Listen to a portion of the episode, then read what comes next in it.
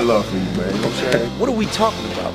You know, I'm not here to start any trouble. I'm only going to say nice things about you from now on. I think you're handsome, and I think you're a wonderful host. I'm fat and I'm overweight. Just don't say anything silly. I was waiting for you to say that. I'm not laughing about it. You think this is funny? I take it serious. You know, I don't want y'all to take anything out, out of context that I'm saying. He's very funny.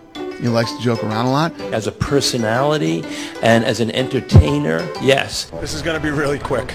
I'm not taking any questions. Go ahead and get comfortable. I'm going to talk for a little bit. You're listening to Cabbie Presents, the podcast. Welcome, welcome, welcome, welcome back to the Cabbie Presents podcast. Thank you for hanging with me.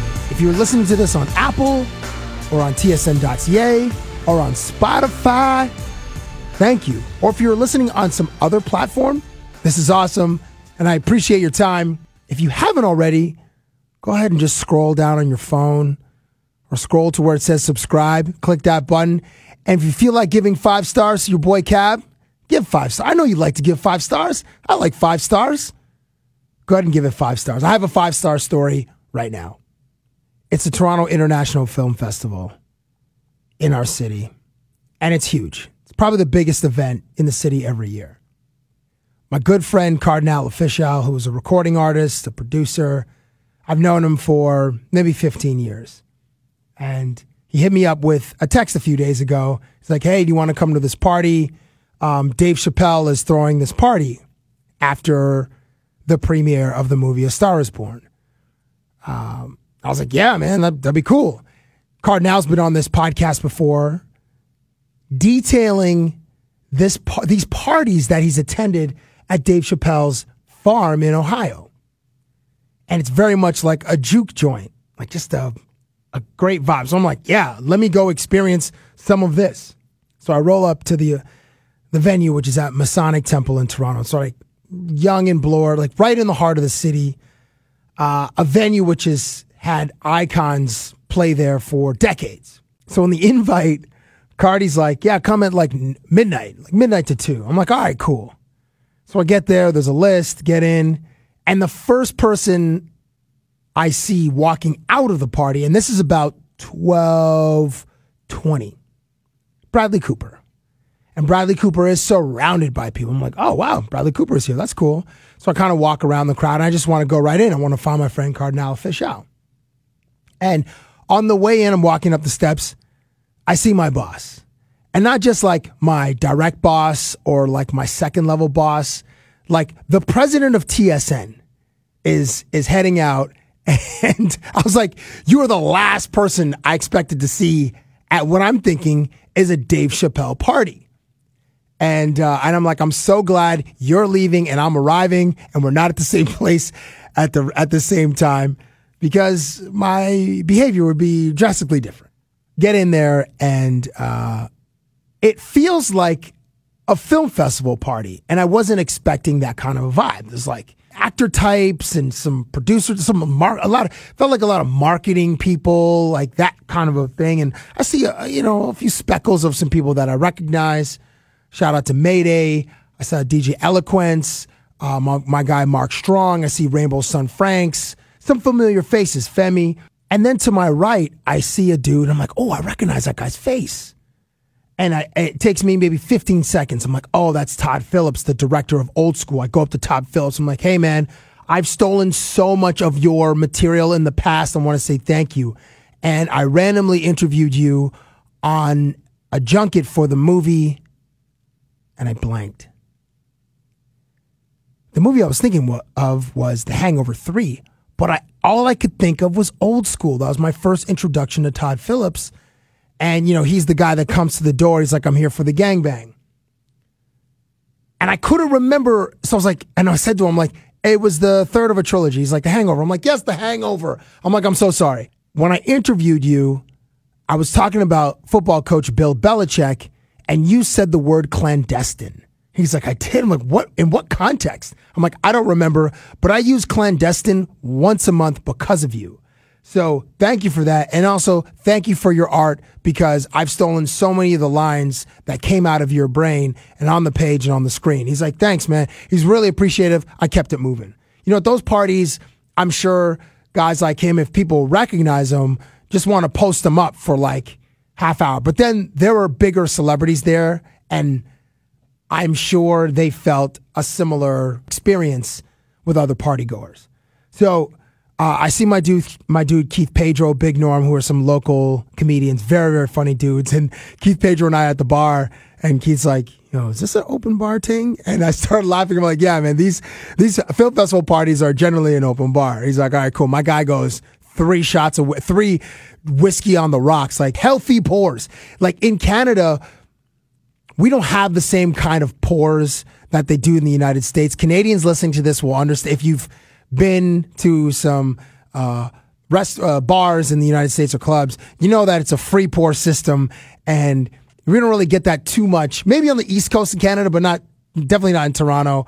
And so anyway, it was free pour. Cardinal is is like on another floor inside this venue, which is like sort of a rectangular space. There's a stage with a big curtain. It's like a theater. And he's on he's on the mic and he's, oh, you guys ready for Dave Chappelle? How many people saw the movie A Star is Born? Lady Gaga, Bradley Cooper. So from nine to eleven, it was the Warner Brothers party. It was the after party for the movie. But then the party party was going to start at midnight. So the rest of the riffraff, uh, Cardinals friends were coming at midnight, with myself included. Around 1230, Dave Chappelle just appears on stage. I'm like, whoa, lights up a cigarette, welcomes the crowd. I'm like, okay, it's about to start. And I'm off to the side. I'm like, let me get into the middle of the crowd because I want to feel this vibe.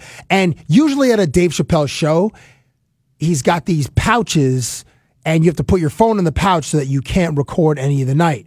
They didn't have that at this party, but he still urged the partygoers just to enjoy the vibes and not be on your phones and stuff like that.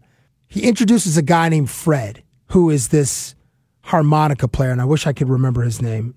Oh no, it's Fred Yonnet. Got it. He's like a maestro, an impresario on the harmonica. My dude is playing like it, it starts with a very Prince Princian type of set. They start with 1999 and then they go into Brick House. There's a brick, bum, bum, bum, bum, house. I think it's the Gap Band. Um, then they start playing some go-go music, which is like um, uh, native to the the DC area. It's like it's got just an extra groove. It's funky, but not like the George Clinton type of funk. It just got a, a higher tempo. Um, so there's sorry, there's like the seven piece band. So there's three horns, a rhythm guitar, a lead guitar, a drummer, and a piano player, plus the horns, and then Fred on the harmonica. And Fred is playing the harmonica as though someone was singing. So he was hitting all kinds of notes, and it was amazing. And uh, Chappelle had said that he was touring. He was touring with Stevie Wonder and played shows with Stevie Wonder, doing the Stevie Wonder parts with the harmonica for Stevie Wonder, which is like an incredible feat. You have to have so much talent to be able to perform with Stevie Wonder. But anyway, this is just to tell you the level of talent that this guy Fred Yonnet had. Then they go into like a New Orleans in, interlude where they ba ba ba and the horns start coming through the middle of the of the venue. Three guys and Dave Chappelle's like, oh, we need some lights. So they get onto the lights. They had the were awash in this sort of red hue in the in the audience, and then hear the the horns come up and they take the stage.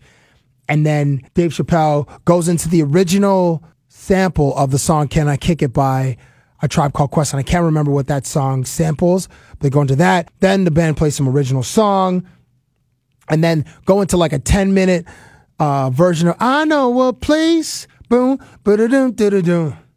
Ain't nobody crying. I'm sorry for singing. I'm just excited because this party was amazing. Um, it's in the movie Crooklyn. I'll take you there is the name of the song. I can't remember who sings the song. One of the actors in the film, this guy Lu- Lu- Lukas Nelson, or maybe he was a musician in the film. He comes up, grabs the lead guitar's guitar because his guitar wasn't working, and then he just like rips this like solo. He does a call and response with Fred, the guy on the harmonica, and it was amazing. This guy's got long. He looks like a younger version of Willie Nelson. You know when the rhythm hits you or the music hits you like so deeply in your chest and your body, your face starts to scrunch up like you saw a hockey player get hit in the face with the puck. You know that facial expression that you just like, and I'm doing it now because I, and it's just that sheer pain that you feel by watching someone get hit in the face or or hitting the hitting the the family jewels with a soccer ball or something. It was that I had that expression on my face because Lukas Nelson and Fred Yonnet going back and forth. The groove was just so dirty. It was amazing. All of a sudden, so after that groove, Dave Chappelle gets he's talking to the audience, gets body checked on the stage. It's Michael K. Williams, who is most famously in, uh, in the show The Wire. He was also played Chalky White in the show Boardwalk Empire. He comes up there. He's in a three piece suit. He looks dapper, and he starts. What what an entrance! Like body checking Dave Chappelle on the stage, and then they they start to groove. So then I go back to the bar to get another refreshment. At the bar, Michelle Rodriguez from the Fast and the Furious movies, and then I say to Michelle, I'm like, Michelle, were you in were you in the movie also? She's like, no, but I saw it. It was amazing. It's very much America in 2018. I'm like, oh, so wait, they get into like socio-political issues and they talk about the economy and the environment. She's like, no, no, no. It's just like a story very much in 2018 about a musician and about an artist and like in that regard. I'm like, oh, okay, cool. She's like, it's really, it's great. She was like super complimentary. I was like, all right. And then like she went to Cheers and I didn't have any uh, refreshments. My adult beverage was empty. So I didn't want to, and I don't even know where that comes from. Everybody knows where that comes from. Please let me know where you, where you, if you don't have a, a full drink or even some of a drink in a glass is bad luck if you cheers somebody. So I didn't want to give her any bad luck. So I didn't do a cheers. I'm like, if I see you again, I will cheers you. I didn't see her again. I get back to my spot on the dance floor. California Love, they start playing and then it moves into dirt off your shoulder. Again, it's like Chappelle at some points is singing or reciting the lyrics to the songs, and he knows seemingly every song, but other times it's the harmonica player leading the vocals. Goes into uh, Between the Sheets by Ron Isley, which is then goes into Notorious B.I.G., and then we switch to Big Poppa, and then it goes Welcome to Jam Rock, and then um, then Dave Chappelle has all these um, uh, like all these compliments for Cardinal Offishall. It's amazing to watch because Dave Chappelle is an icon, and then here he is just showing so much love for a Canadian icon in hip hop, Cardinal Offishall. So Cardi's like, yeah, it's been it's a 10 year anniversary. Uh, and I'm just talking to you guys as though I was talk- I would talk to you in my living room. Cardi didn't per- perform that song. He did. Um, he was freestyling for a bit. Uh, right after that, Dave Chappelle brings out Daniel Kaluuya. Daniel Kaluuya was the lead star in the movie Get Out. My guy with the with the big watery tears, you know, with um, Catherine Keener swirling the the the spoon in the teacup, and then we saw him in Black Panther as well. That was super dope. Now it's like 155. We got to sh- close up shop. You know, Dave Chappelle tells a story about Roberta Flack, who created the song "Killing Me Softly." Uh, she saw him in a show in DC, and so boom, we go into Kill Me Softly, and then we obviously we get into the Fugees version, everybody's singing, and then they do an encore. They do Tenderness by Otis Redding, which was sick.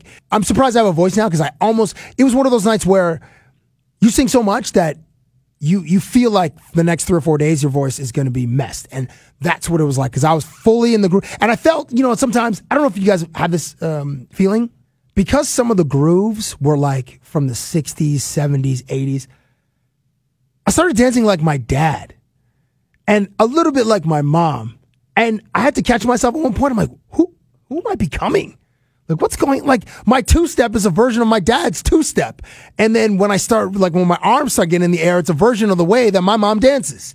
And it was uh, not a good look. I'm a grown man, and it's not a good look to be boring dance moves from both of your parents.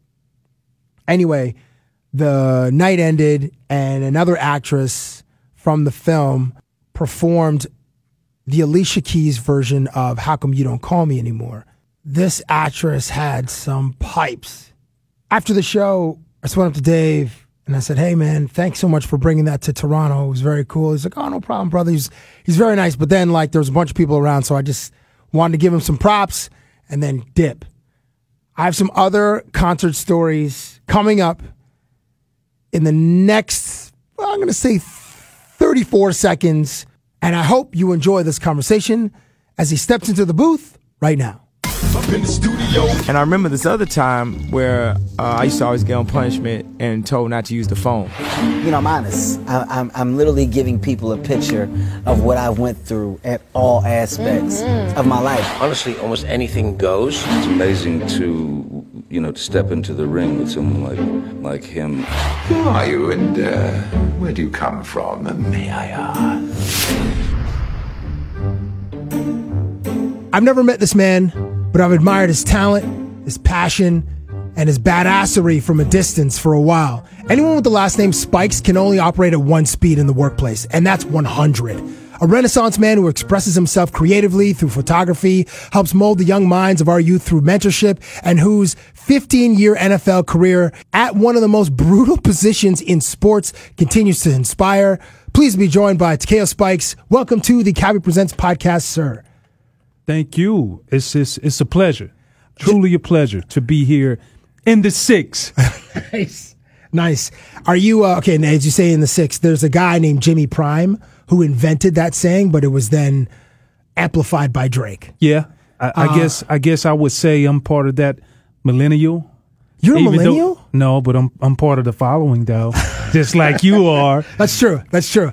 I recently went to a, a Drake concert and um and I was trying hard not to like put my phone up to record some of the moments because like when I'm 60, am I going to remember a Drake concert from 30 years ago, or will I have some footage on my laptop or whatever the laptops are in 30 years? Actually, it won't be. It'll just like show me Drake, and it'll like show me show me the footage, and then it'll just project somewhere wherever the frig I'm looking. Um, so if I don't like record those moments, I may not remember like the feeling. Are you one of those when you go to concerts? That you pull your phone out or do you try to live in the moment and enjoy everything around you? See, that's a good question because when dealing with photography, so many times you you want to capture everything, but sometimes it's good just to sit back and just be in the moment. So for me, I do both. Um, I'll get hot early. I'm gonna bring out the camera phone, get everything that I can get. but for the most part, I, I try to make make sure I have a good balance. When was the last time you went to a concert and you lost your voice? Like, you, I mean, I don't, I don't really. I know you're from the I- south, so I don't know. Who, No, no, no. This is good though. Um, OutKast when they came back about three, four years ago, they did a concert in Atlanta. oh my goodness! Listen, man, listen, I'm, I'm telling you. Did you. they sell out the dome? Like, was it? Was No, it? it was in the middle of a park downtown Atlanta, and it was amazing.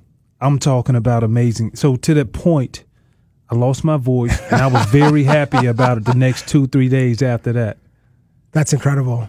Yeah. Wait, now when you went to that concert, did you have the big Canon, like your actual like camera, camera, or just have your phone, whatever version of oh, iPhone Oh, no. or Samsung you had, or LG back you had back then? Listen, I made videos, I made boomerangs, whatever you want to call it. the phone battery died. It, it was that good. What is the? Do you remember the earthy smells, the aromas in the air in the open park at that time? Ah, yeah, I smelled a lot Like was Mary Jane there? Mary Jane was there. She was there. Yeah. And in passing, she was going by. and I just admired with my eyes. I would admire, yeah, with my eyes and uh, my other senses too, uh, mostly my uh, taste and uh, smell.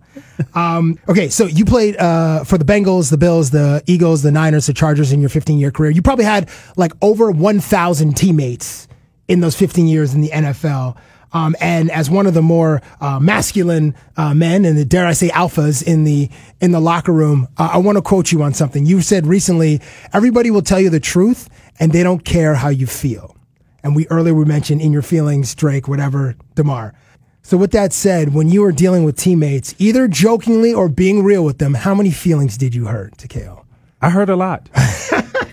but you you have to understand it goes back to what you talked about. You're in a locker room with alpha males, and you understand everybody has an ego when they walk through the door. But it's your job to understand the tone, the tempo, really feel the mood of of understanding how to get to certain guys. And certain guys, you can just, hey, like, hey, I need for you to make that play, and that'll get them going. Okay. And certain guys, you just have to say, hey, like, we're out here, it's supposed to be 11, so I really need that 11th guy to show up, which is you, so we're waiting on you. So, you know, it, it, it all depends, and I think that's the special thing about uh, not just football, but the, about the, the sport, just athletics, is being able to have that candid conversation because you care. Like nobody wants to lose. Like Right. everybody wants to win, but are you willing to do the little things in order to to get that win?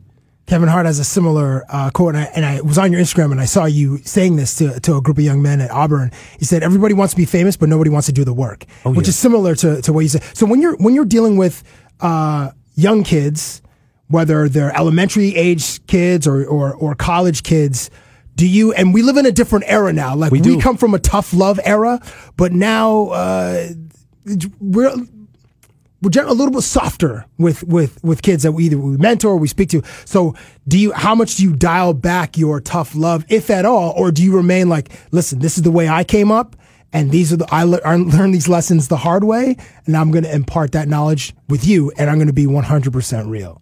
Well, I think this is the constant thing. I think when you're trying to reach the millennials, as what a lot of people say, uh, they are more so geared towards how can I have it now? How can I put it in the microwave? right. Hit it on 10 seconds and get it out, and it's what I want. So I- I think it's important for people to understand if you want to get your message across, and you can present it however you want to. Like that's the beautiful thing about it. You can present your message however you want to. So how do can- how do you do it? I present my message before I even present my message. It's important to let them know that you care. Now, if you show them that you care about them, then you can present your message however you want to. But they're not trying to listen to you if they don't know and they don't understand that he literally cares for me. So this is the reason why he's doing it. So you really have to show them the why first before you get into, you know, the, the steak and potatoes of it. I, I once interviewed uh, Ray Lewis, and um, and we're going to get into fantasy football in just a second. And I suppose you came in the league in '98, so Yep. you came in the league before fantasy football has exploded, and Exploded. It's, everywhere. Like people, man, I go out and dudes are asking me about like who they should take with their third pick, or they go girly, or they. I'm like, I'm gonna say, man, I'm I'm trying to enjoy this tequila and soda, and you're preventing me from making some bad decisions. So I appreciate that, but also I wanted to enjoy this tequila and soda. But my point is, um, he said, so so in his in his era, same era as you, um, video games were, were what they they played like Madden, those titles, and they played Madden for pride and push-ups. So if you lost in a game of Madden to Ray Lewis, you had to give him 10 push-ups anywhere you guys were. On the plane, like in a not in a taxi, but like on the in the lobby of the hotel. Like you owed him those 10 push-ups because they, they didn't really I mean some guys play for money, but it was pride Yeah. In the Bengals or the Bills or the Chargers locker room or Niners, um, when you guys were playing those games, were they for pride or did you guys play for money? Like, okay, let's put a hundred on it or whatever you guys played for. Well, you know what? The, the money factor was always there, but it was it was one thing in particular. It was the pride, and that pride came from. I'll give you a great story. It was called "You Daddies," and people say, "What is a You Daddy?"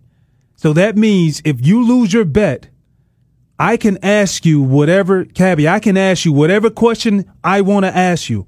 I can walk up to you in front of the head coach and say, Cabbie, who's the baddest linebacker you ever met? You got to look me in my eye and say, You, daddy. so that, was is the pride factor. outstanding. Oh my gosh, that, that just emasculates a dude like Oh man, you, a, a you break him down. one million. You break him down, and so that was the pride factor of it. That was like that is what we wanted to see. You know, we want to see you humiliated, but at the same time, it's like respect. He owned up to the bet, so we'll leave him alone. Uh, and I was just mentioning just being out randomly and and fantasy football so huge that like so many dudes want to talk about it. It's like I I asked uh, some of my lady friends like, what is the is there a version of fantasy football that exists for women?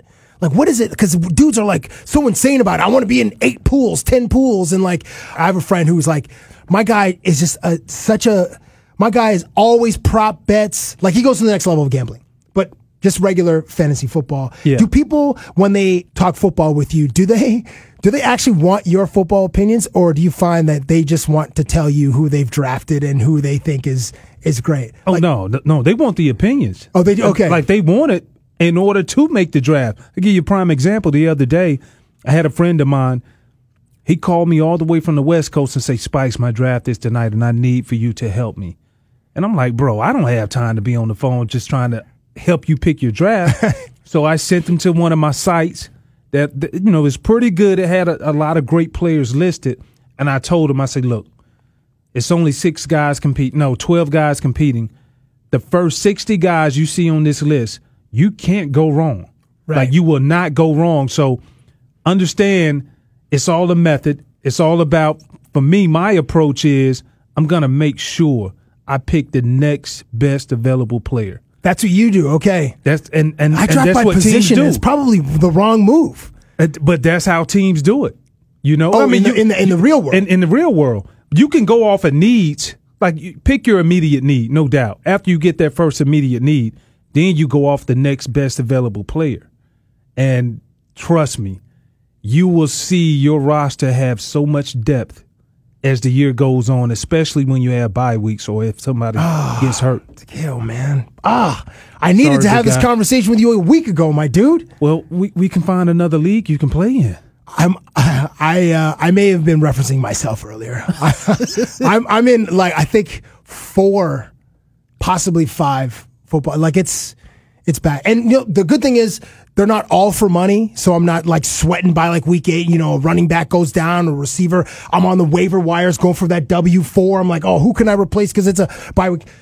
Thankfully, it's. uh I'm not there yet. So, um, but I, I'm, I, I'll still take your counsel because you're a wise man, and I know that you, uh, you have influence and you have uh, great nuggets. Yeah. To uh, impart. Okay, so you're working with uh, LG, and and you mentioned photography earlier. I heard a, a podcast you were talking about uh, in San Francisco when you were with the, the 49ers. A trip to London, you is when you you really started. Like oh, really uh, caught your curiosity, so you started taking p- pictures of guys in casual settings. Do you just take video with your phone and then just capture photographs with your with your other with your SLR? I do both. I make it a point, you know. But now I'm gonna tell you what I really do, and I and I'm giving you another great nugget. But it's Thank okay No, I because need we those. get along well. We do, we do. While I'm watching the game, I, I, I think it's important, especially while you having people over. I kind of tag team it a little bit, and it's not so much with the camera; it's with my phone.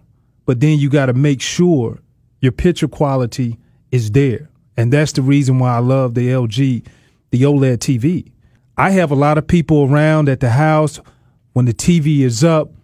This TV is so sharp. You can be on the side of the TV, TV, and it makes you feel as if when you're looking at it, you're directly right in front of it. That's just with the technology that they have, with the A9 chip that they have. For me, that's my big advantage, and that's the advantage to make people keep coming back to the house because it's, not- it's all not- about the experience. So yeah, it's the experience, but also I, I imagine you make a, just a great spread for your for your guests, whether it's wings or whether it's barbecue or whether I mean you're a lean guy. You're one of these NFL alumni that hasn't put on 70 pounds. Like you Yeah. are pretty lean. Like congratulations. I need to g- get on your program, whatever that is, whether it's just chickpeas and cherry tomatoes and just kale and just that's it that you just scrunch up together in like these protein balls. Whatever it is, I need to apply that to my own life. I hate lifting weights. You do? I hate lifting weights. I used to love lifting weights, but now I'm strictly on diet. You know, I, I don't really che- I cheat a little bit, but for the most part, I'm gonna make sure I stay eating clean. Good for you, man. Yeah. I'm one of these late night popcorn, full bag of chips kind of dudes. Anywhere between 2 and 4 a.m., that's when I'm doing damage. See, the- that's bad. I know, right? Yeah, that's it's- bad.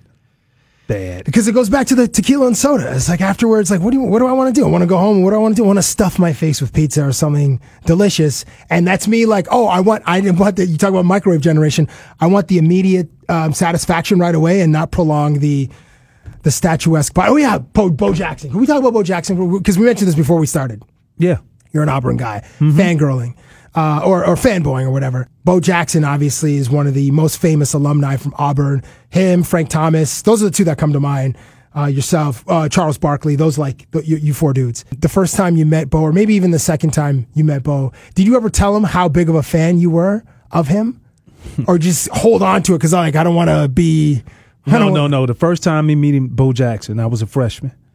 He was at practice, and I saw him on the sideline, and I was like, man, I got to make sure every tackle I make, he has to go down.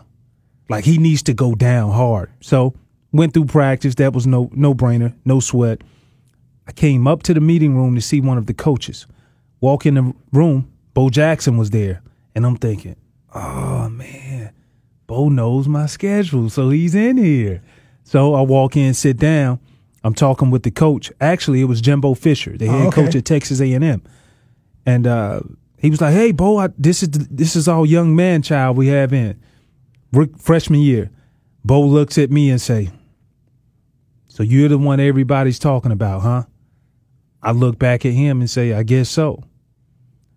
He waits for five seconds and say, "You know what? I'll still run your ass over right now." and I told him, I say, I say, Bo, you know what? I don't blame you for thinking that way. But if you want that other hip, you better keep it moving because I'm coming. That's amazing. But that was my first introduction to Bo Jackson. And, uh, you know, ever since we've been friends since then. That's cool. Yeah. Very cool story. So Bo was, so is this 94, 95? 95. 95. So he's with the Chicago White Sox, I think, playing baseball. He's- football yeah. was done. Yeah, but I he was done with football at the still time. With the, with the White Sox. And he's still like, you know, he still has the aura of Bo Jackson. Like, my dude was the greatest video game character of all time in Tecmo Bowl. And like, arguably on the Mount Rushmore of greatest athletes ever. Oh, no doubt. No doubt. They should have named Tecmo Bowl after Bo Jackson. That's right. Yeah. Think about it, though. Bo Jackson football. Bo Jackson football. But you can't use Bo Jackson in the game. That's the thing. It's like if you're playing uh, NBA 2K, you can't. You shouldn't really be able to use LeBron or Steph Curry because Steph it. Curry can shoot from the other friggin' foul foul line and get a three pointer. Half court is like a free throw shot for him. I was in uh, San Francisco recently, and I was at this like fantasy camp, and there was a, a, a old uh, pitcher. Uh, I think his name was uh, Bill Laskey, and he was telling a story about rookie initiation. In his day, he played in the '80s, played for pitcher for the Giants, and he said whenever they went to Wrigley Field, they had the rookies. The night before, they had to paint. There was like some statue that they drove around the, the, the stadium, and it was a horse, and they had to paint the testicles of the horse in bright orange paint. That's what every year the rookies had to do that on that Chicago trip. So then when the boys are on the bus and they're rounding the corner, they can like, yeah, they can see these bright orange balls on the friggin' horse. I know rookie initiation is a lot different now in 2018 than it was in 98. So what were the things that you either experienced as a rookie, either Auburn in 95 or with the Bills in 98, or that you made the rookies do? KO. I think, well, one of the things we all we used to make the rookies stand up and sing, Okay. and that everybody does that. So that's more That's so an everyday routine. But I, I, one of the best traditions I think we had was, I still remember this London Fletcher. Uh, he would put a big order in of food, like for the entire defense, and uh, breakfast sandwiches. And if they came and brought, if it wasn't precisely exactly the way he ordered it, he will open it up in front of them and say, You know what? I didn't order cheese. Did I tell you cheese? And they would say, No, you didn't. He'll take the whole box, throw it in the trash, and say, Go back to the store, get me exactly what I want. And mind you, we're at work. so you have to leave. But I give I, I, I give a, a a lot of credit to the coaches we had because that was a way to let the r- rookies come in and know like, hey, you got to pay homage to these veterans. Like if he tell you to go do something, that's between you and that vet. And you know, and that and that was the way how the respect level was formed. Then I remember several times, you know, we used to cut the rookies' hair and just let them walk around the whole day. We used to give them the old man cut, so cut out the top part of the hair and have the shag in the back, right? And and, and take pictures and, you know, it, it, it was an awesome time, man, awesome time. See, now this is that was in the era of like like instant cameras, right? With the Yeah. yeah, or you had to wait for the power. The, pol- yeah, Nah. wait for the Polaroids. Uh, so the power up. And the zzz, That was that, digital cameras uh, probably just came out by then. 98? Yeah. You were 90. Maybe. Maybe. I don't know, but don't make me feel old. How could you? Come on, That's not the- Cabbie. No, that's not the goal. That's not the goal. That's not the goal. You are raising a, a daughter, yes. Uh, Yep, she, she's raising a a Generation Z. She's. Uh, did I see she's 15 or 16? 16 years old. Wow, dude, a 16 year old 16 daughter. years old. She's You better stay handful. in shape, homie. I have to. Do you, have you memorized that scene from Bad Boys 2 with Will Smith and Martin Lawrence when the when the kid comes over to take uh, Martin Lawrence's uh, daughter out on a date? And Will Smith came up. Yeah, Will Smith. Man, how old are you? 15? You look 30. Yeah, Like yeah. That, that whole scene? Not only that, my friends remember that scene, so we do it together. Oh my gosh. And you're like the most intimidated until you smile. So like I'm, you're, I'm waiting. I'm Oh, waiting until a dude come over. There's He's no- not coming over though, and I hope she's listening right now. Period. Just gonna be you and I until I get old. Then you can date. as a sports fan, when you're watching, I know it's like hard to, to to disconnect from the sport that you love. When you're watching a very serious game, are you the type where you need to have like it, describe your environment Okay. and to set the scene? For me, when I'm watching uh like a my my favorite team, whatever, I have the place is dark. I can't have any my like no. I don't want to have a watch party. I just need it's like myself and the glow of the TV to be burning my eyes, dark and like I, I might I might just have like half a cup of water beside me. Like I just I'm it's so serious. Like I'm fully engaged and locked in to the to the experience to the moment. I'm wondering. Do I have a get- girlfriend? No, I don't. No, no. I'm wondering where you get your question from because this is pretty good. They, my guys make fun of me. Are you are you similar? Similarly weird? I'm weird from the aspect of I won't go to anybody else's house. Hmm. And the reason why is that they call me, you know, it's like, you know, 3K, 4K TV and all. They call me 5K TKO. and that means because I've been spoiled, I had the opportunity to have the LG C8 OLED TV there. And I tell them I don't, I'm not going anywhere. If they don't have that, I'm not going. The reason why is because I have a lot of people over and the, and I have the requirements. One, you can't ask a lot of questions. Nice. Be into the game. Right, okay. Two, spread the love, meaning not only can you sit in front of the LG8, not the, the the LG C8 OLED TV, but you can sit on the side. That means you can make sure you can see everything. And the thing that I love a lot about the TV and where I get the feedback from my friends is that they love how sharp, Mhm. they love the color, and it's outside. And so they're like, Wait, your TV's outside? Oh, it's outside. Oh, what? It's outside. You have it It's- like that, it's dude? It's though. not just like in a living room. Like you have the TV is on in the backyard and you're on the the Yeah. Spikes campus. Yeah, yeah, you know. So it, it, it's like that, you know, and it, it's covered, but projects a, a great screen, and uh, it really makes you feel like I'm on the field. Like you can see everything on it, and so that's the reason why a lot of guys they call me 5K TKO because they know I'm not going to go to a sports bar and see a TV that's going to be flickering. I'm not going to go to a sports bar or somebody else's house and see a TV that the, the, the tube might be going out. like, nah, I just I like what I or like. it's like pixelated. Sometimes the signals are too pixelated, and then like sometimes the viewing angles aren't that great. nah, you, you, know, never have to worry about that. Do you host? Uh, you mentioned 5K TKO. Do you host fight parties too? I do. There's a. Are you gonna watch the Golovkin, Golovkin and um, uh, Canelo Alvarez part two? Oh, no doubt. It's in a. It's in a couple of weeks. I think. Yeah, yeah. I think it's at the end of the month. Yeah. Coming at the end of the month, but that's definitely a big fight. Did you have a fight party for McGregor Mayweather? No, Or I did- didn't. You didn't. I was actually out of town, so I went to somebody else's fight party. But best believe I will have it for the next one. Tremendous. This is uh, this is a lot of fun. I have uh, one more question. Could Takeo Spikes in 2004 be the same in 2018? I mean, I know you played at like a hundred thousand, but then in 2018, where there's like different ways to like recovery and like and and they're they're trying to make the game a little bit safer Yeah. for you dudes. Do you could you be the same guy as you were two decades ago playing the NFL now? I don't know. I, I really That's a tough it's hard. hypothetical.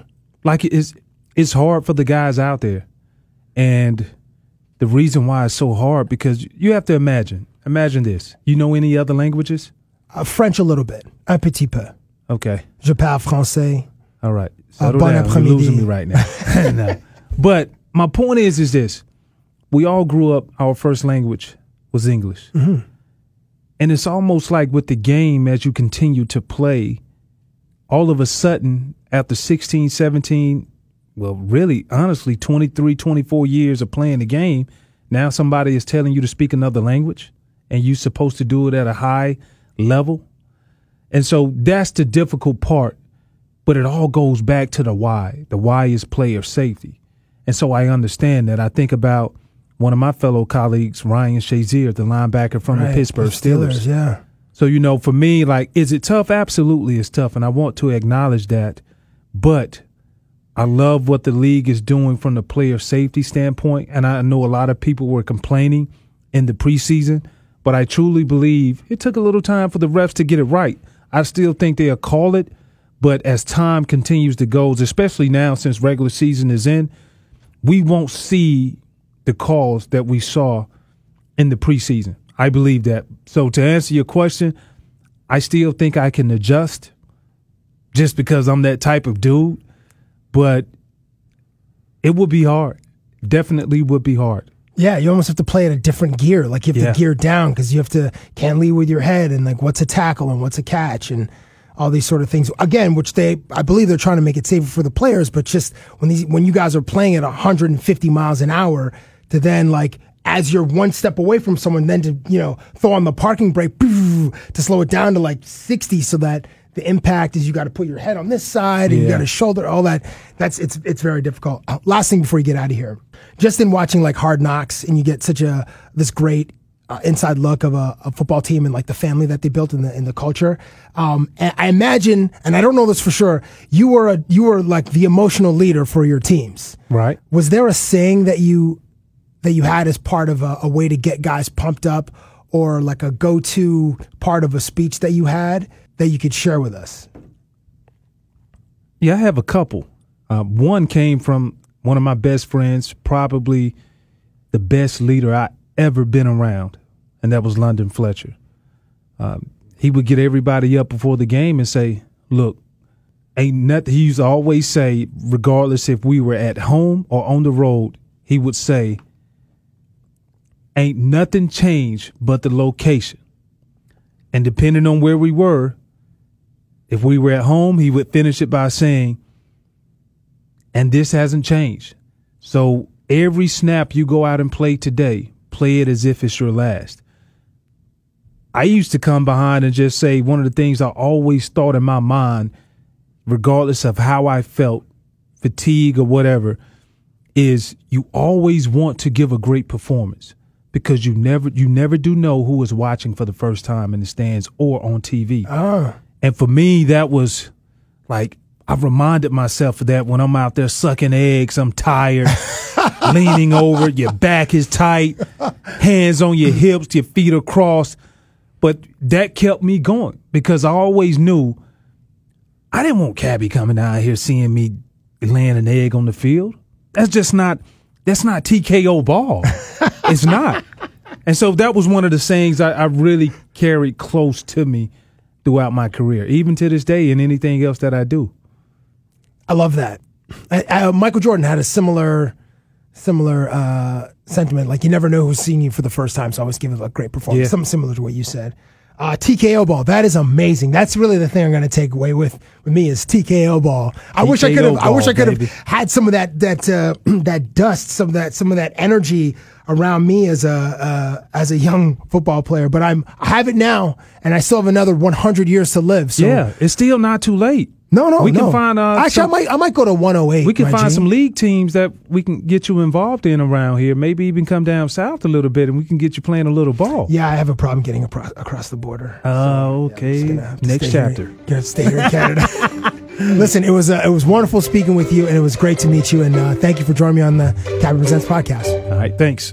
Thank you for listening to Takeo Spikes. This was Cabbie Presents, the podcast.